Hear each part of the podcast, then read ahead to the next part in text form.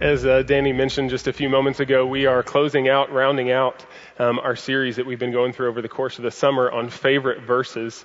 Uh, this is number 10 of 10, um, and you guys picked some really great ones. We looked at some passages in Philippians and Isaiah and John um, and Jeremiah in uh, Proverbs. I mean, verses just kind of all over the place. And this one landed in Zephaniah. Danny's also been joking all week that this is going to be the best sermon he's ever heard on Zephaniah because he's never heard a sermon on Zephaniah. Um, so this is a little bit of an education process for us. The great thing that we have when we look at scriptures, we realize that um, while there are different writers and there are different time periods, there is one common thread that we see all throughout of scripture. And that's God's desire to redeem and to restore people into a right relationship with Himself. And ultimately, how we see that done through the person of Jesus Christ. So, whether we're in Zephaniah or we're in John or we're in Philippians, we're looking for the same message, and that's the truth of Jesus Christ. It's the truth of the gospel. So, this morning in Zephaniah, if you have your Bibles in front of you and you don't have an app, um, if you go to Matthew, flip back four, uh, four books, and you're going to land in Zephaniah. Zephaniah is one of the 12 uh, minor prophets. Uh, it's a minor prophet just because it's short. Um, they're divided in kind of different sections and different themes. Um, there's the major prophets, which are the longer ones, like Isaiah and Jeremiah, and, and uh, Zephaniah falls in that kind of smaller category. Um, the 12 minor prophets, they all kind of like push in the same direction, and that is driving home the key truth that God is good to his word. He's faithful to his promise. He's going to do what he says he's going to do. And so this morning, as we look at Zephaniah, let's keep, keep that truth in our minds. So flip to Zephaniah uh, chapter 3, and we're going to look at verse 17 this morning. It says, The Lord your God is in your midst, a mighty one who will save. He will rejoice over you with gladness. He will quiet you by his love. He will exult over you with loud singing. So, this passage, we read it, and there's a lot of good in there, right? There are a lot of things that we want to hear that God is with us, that He will save us, that He will rejoice over us, that He will quiet us by His love, that He'll um, rejoice over us with loud singing. So, why, why is this verse one of our favorites? Why is this something that some of you turn to? And it's because we want to hear these words, right? We want to hear these words not just in general, but we look to God to hear these words, these, these words of comfort and reassurance that we're not on our own, that we're not left to our own to find salvation, that He does delight in us. We want to hear these things. And so we turn to Scripture, and, and Scripture reaffirms that, and it assures us of that truth that God indeed is good, and He indeed does want our good and he is on our side. Now, the thing about Zephaniah and this verse that I found just really interesting as I've looked over this, I looked over this passage, is the way that Zephaniah falls within the three chapters that make up the book, this, this verse that we're looking at this morning. Because this book is so encouraging. It's like heartwarming. It's warm and fuzzy type verse, right? Like, God loves me. He cares for me. He's with me. He's singing over me like a, like a mother would sing over her children as she's putting them to bed at night. She's qui- he's quieting me with his love and that same kind of like loving affection that a father would do whenever his child is fearful or scared. But the rest of this passage, the rest of the book of Zephaniah, does not look like that. Okay? Uh, if you looked at, at Zephaniah, it's kind of divided into three different parts, and you can see it one in each chapter. Chapter one, it is gloom and doom, bad news bears. That's the only way to describe it. Look at Zephaniah, flip over just a page. Zephaniah chapter one, look at verses uh, two and three. Okay, this is what, what God is saying through Zephaniah, just fresh out of the gate as God is talking to his people. He says, I will utterly sweep everything away from the face of the earth, declares the Lord. I will sweep away man and beast. I will sweep away the birds of the heavens, the fish of the sea, the rubble with the wicked. I will cut off mankind from the face of the earth, declares the Lord. Hey, there's a sharp contrast going on there, right? We're going from I am with you, I am singing over you, I will save you, um, jumping backward to starting off, and this is God sending down judgment on his people and on the nations. So, chapter one, the majority of it looks like this God is sending judgment. Why is he sending judgment? Why is this happening? If you read through chapter one, uh, what you would see is that God is correcting his people and he's correcting the nations, saying that you have, specifically to Israel, you have turned from me. You are not worshiping me. You are worshiping other idols. You are worshiping false gods. You're turning to the stars.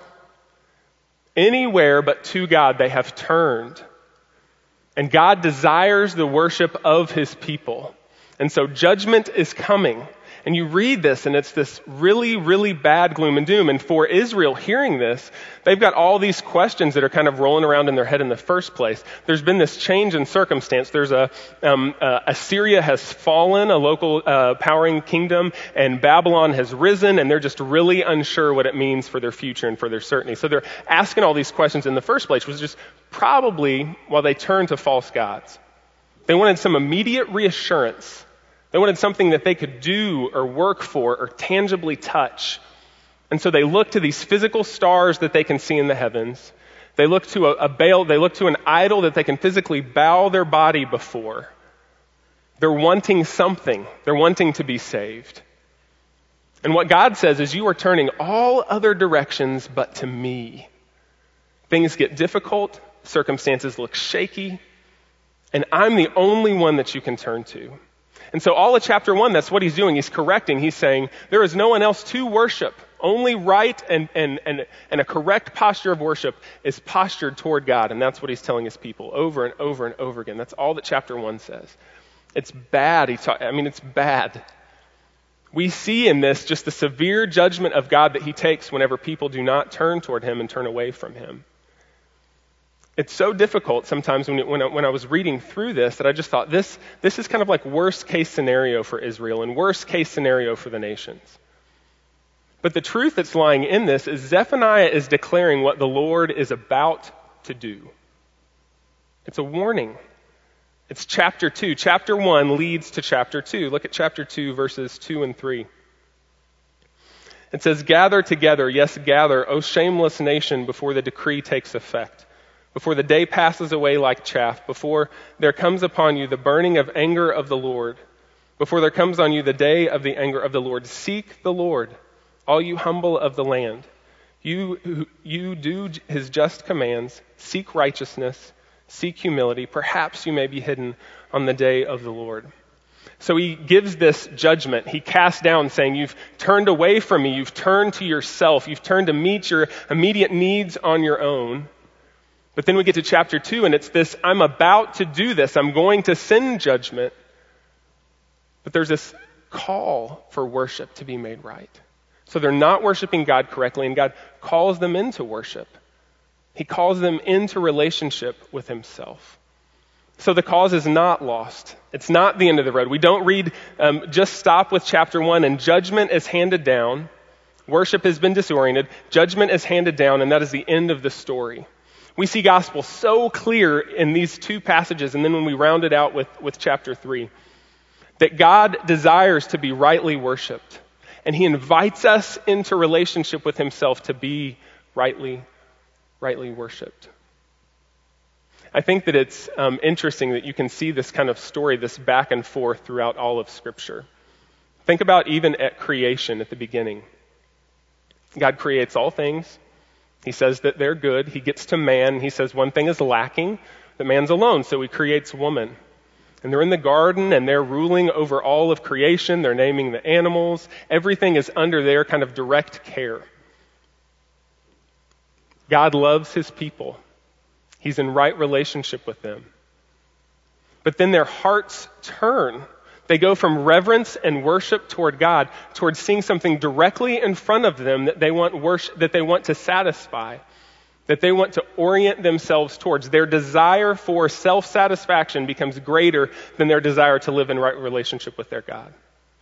And so God says, don't do this. It's good for you to stay away from this fruit.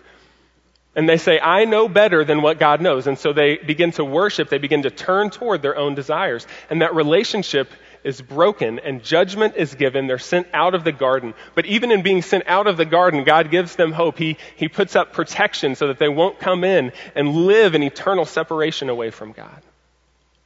There's a hope that one day they will be restored to Him. And then we see going through the rest of Scripture, soon after the fall and relationship is broken, God sets up a way for man to live in right relationship with God again. There's um, systems that are put in place. Eventually, God chooses a family. He chooses Abraham's family. That they would be the people that He shows His love and His character through. That when people would look at Abraham's family, when they would look at, at Yahweh, Abraham's God, they would know that God is real, God cares, God is with his people. And we see that. We see that through, through the, the creation fall story. We see that through Abraham's family. We see that when we get to this point right here, we're still dealing with Abraham's family again. They've turned back and forth. And I, I mean, honestly, I can relate to that, right? Can, can you relate to that even as people who have put your faith in Christ? That we worship Him, we're in this room in one moment, our hearts are postured directly toward Him and then we move outside these walls and something else grabs our attention or fear abates that affection and turns our hearts, turns our posture away from Him. And so we correct, we choose belief again, we choose to turn back to the cross.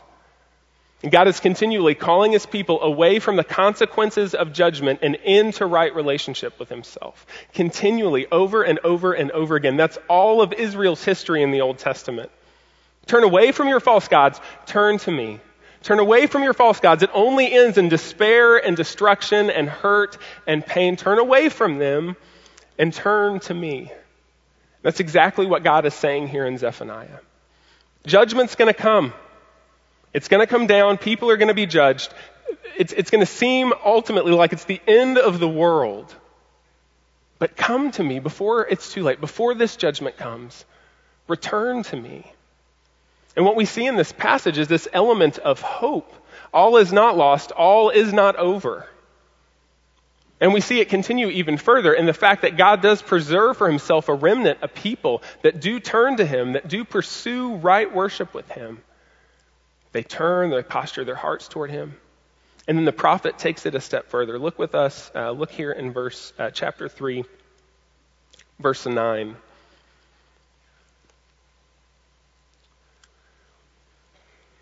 Judgment has come down. God has called his people to repentance.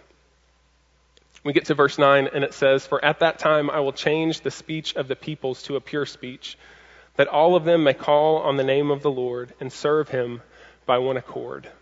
It's like he's just changed paths midstream, right? Destruction, called to repentance, and then this prophecy, this, this word that Zephaniah is speaking, it's this, there's this three contexts that we're kind of operating in because he's a prophet. We've got this direct application when God is talking to his people Israel, and there is a people that do turn, and there's a people that do live in right relationship with him. Then we've got the context of life in light of the cross, this future word that's being spoken that Zephaniah probably doesn't even have um, real, real understanding of what implications the words that he's saying really have but that Jesus would come and that all people would be given a pure speech and the ability to have a right relationship with God only through the person of Jesus Christ. So we've got current context, we've got Jesus context, and then we have this future down the road context where we see the fulfillment of what John writes in Revelation, where literally all knees and bows and uh, all knees and tongues and peoples and languages, they're bowed before the throne of God in true, right, reverent worship of the only one who is to be worshiped. So we've got current context. God's going to be true to his word. He's going to protect his people. We've got Jesus context. All invi- are invited into the family. All are invited to the party. And then we've got one day we will see this in full consummation. We'll see it in clarity. We'll see it in truth. When we look at, at Zephaniah and we look at this passage, we see this progression judgment, hope, restoration, these three kind of themes that unfold here. And when we look at this passage, we have to remember that, that, that Zephaniah is writing and he's speaking particularly to God's people. And he's saying that I'm going to do this. I'm going to judge. I'm going to give you hope. I am going to restore you. Now jump back after having this kind of context in mind. Jump back to verse 17. Zephaniah says, The Lord your God, He is in your midst. He is a mighty one who will save. He will rejoice over you with gladness. He will quiet you by his love. He will exult over you with loud singing. So, this is true of what Zephaniah is writing for God's people. And this morning, this, these same words, this idea of God being near to us, God saving us, God delighting in us, those words are true for us today. But, friends, it is only true through Jesus. It is only true through Jesus. One commentary that I read by a guy named Robertson, he says that this verse is like the John 3:16 of the Old Testament. That God so loved the world that whoever would put their faith in this coming Messiah, in Jesus, they would not perish and spend eternal separation away from God, but they would be saved and brought into eternal relationship with Him forever. So, in the context of what's being said here, the fact that, that Jesus has done this for us, that he has accomplished nearness for us. Just even look at that first one, that God is in our midst. Whenever Jesus is born, what name is he given? He's given Emmanuel. What does that mean? God with us. God has come. He is here. He is, he is with us. Nearness has been accomplished. He will save us. What has Jesus done? Apart from Christ, we are separated from God. Our hearts were born into this world with them just postured in a direction opposing to God. That's what the scriptures tell us. One thing that, that, that um, God's people thought when Zephaniah was writing this is that God just didn't, he didn't do good and he didn't do bad. He just didn't care. What our hearts say is when we came into this world that we cared, we were turned away from him. But in the midst of our hearts being turned away from him and turning on our own, God has a plan. He had a plan for Jesus to come and to give us right relationship with God the Father. How did he do that? This is the truth of the gospel for us, friends. We didn't come into the world in neutral standing. We came in opposition. We came battling for what we want, only what we want. And in the midst of that, in the midst of our pushing away from God, Jesus came and he did everything that we can't do. He lived in perfect, right relationship with God the Father. He never did wrong. He lived in perfection, something that we could never even try our hardest to do. And then what Jesus did is he took on himself the sin of all humanity. So all the bad things that we have done, Jesus took on himself and he paid the punishment for it. We did all bad, he did all good. He gets all bad, our punishment, we get all good in Jesus. Did you hear this? We do all bad, Jesus does all good. Jesus gets all our bad, and we get all of Jesus's good. So we can say that He is in our midst. He will save us. He has saved us. He will rejoice over us. He will delight in us. He will sing over us with loud singing, not because we've done anything right to earn that from God. I think that at times we can turn to a verse like this for self help, to give ourselves some worth, to say that surely because God is doing these things, He's in our midst, He did save me, He will sing over me. Surely I've got to have something going, going on inside that He would choose to do that for me. When in reality, we have worth because God gives us worth. He gives it to us, and He proves it in the truth of Christ. So, all this is happening. This passage is happening in Zephaniah. We this morning are living in this kind of like middle ground where we have uh, been extended salvation, hope, if we believe in the perfect life, His death on our behalf, his resurrection from the grave, defeating death. He conquered it. All things submitted underneath his feet, even death.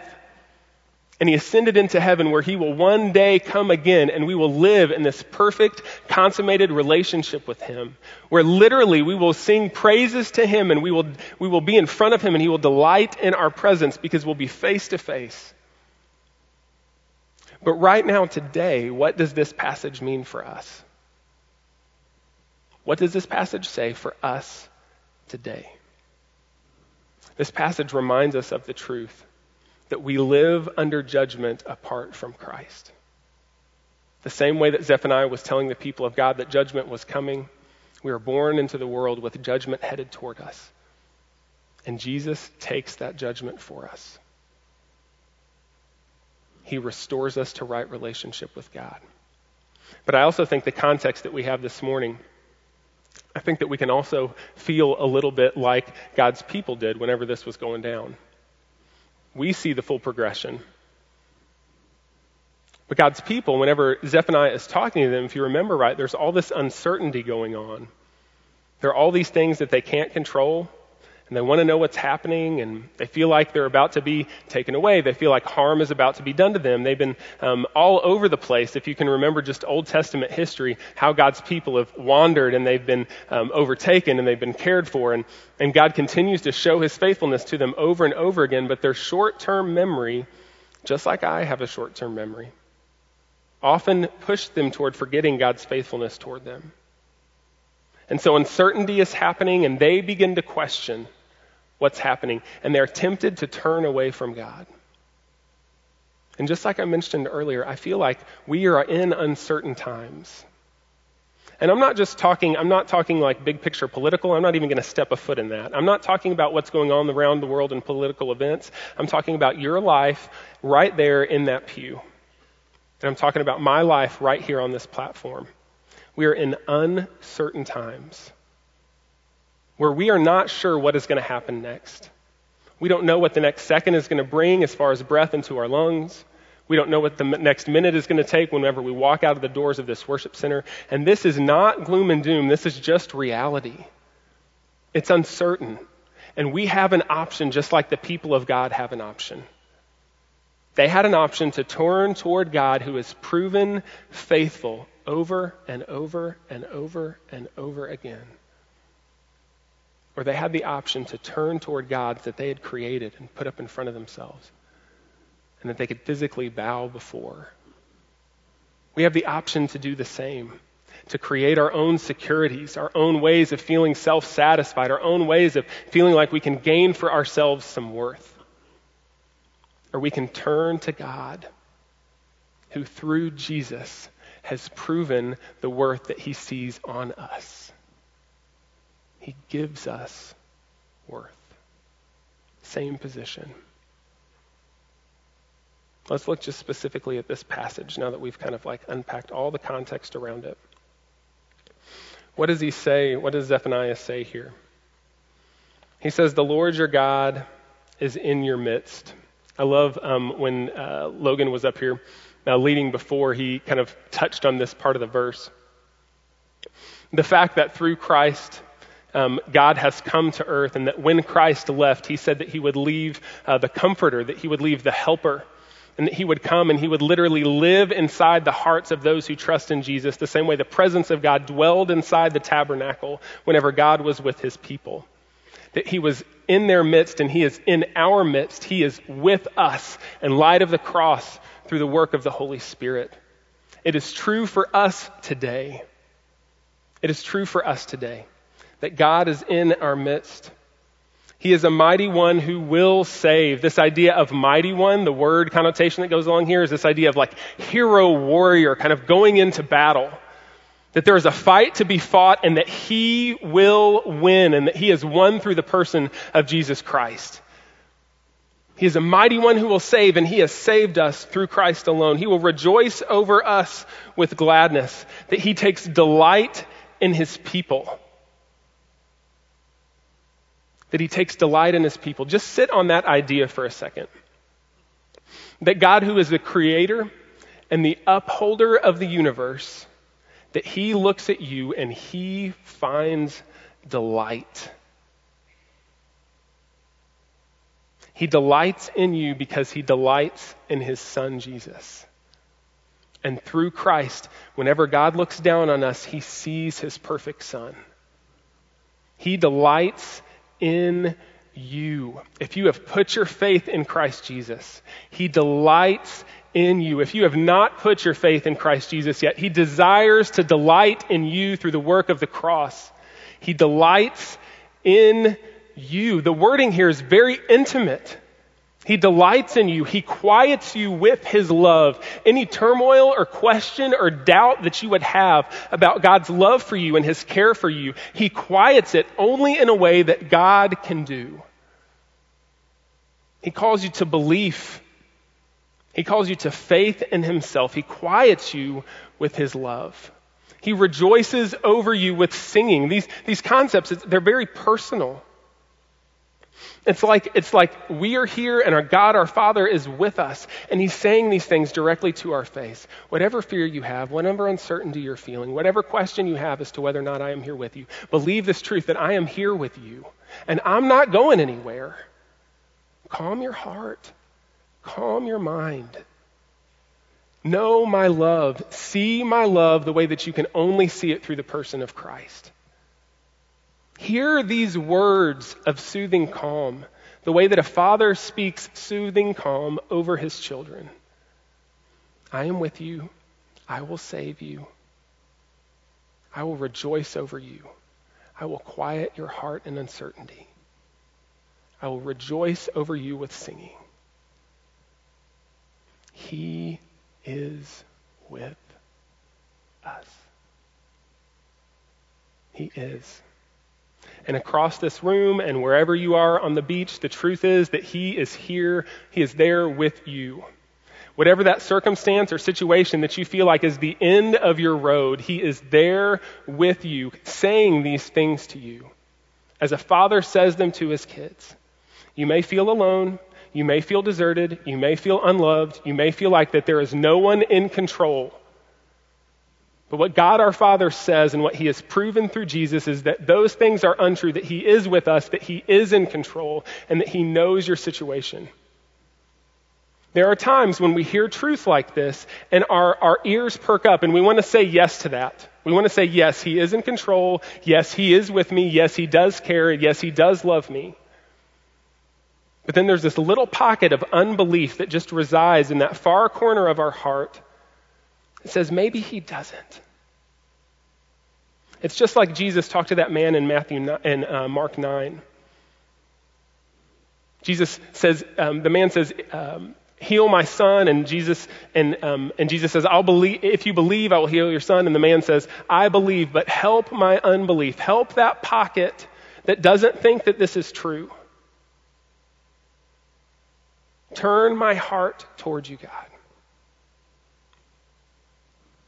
So, as we look at this passage this morning, as we celebrate the fact that our God is with us, not because we've done anything to draw him in, but because he alone is good and he has chosen to be with his people, to show the goodness of his character, the goodness of his nature, that a loving God would, would ransom his people through his son, that he would do that and that He has done that for us.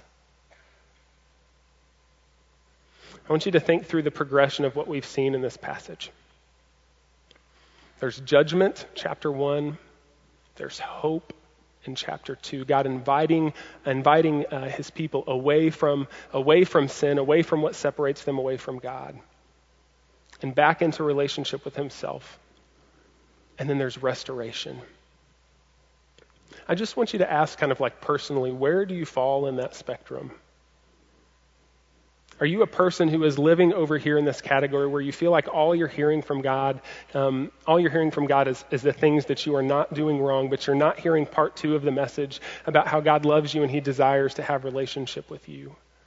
Do you need to step from chapter one and peek into chapter two? Are you in chapter 2 and you hear this call and you understand that he desires relationship with you? But sometimes you just forget that he delights in you through Christ. You are in chapter 2, but you're not quite peeking over into chapter 3 yet. Are you in chapter 3 and you just kind of vacillate back and forth as to whether or not he is with you, he does care for you, he does know your circumstance and situation? I want you to just bow your heads and close your eyes for just a second. There are many things that I love about the truth of God's Word. One thing that I love is the way that His Holy Spirit applies the truth of His Word to our lives. And so I want you to just sit there and ask him for a second. What is, what is truth from this passage? What is truth from what has been talked about this morning that God has for you specifically? What truth is he speaking to you?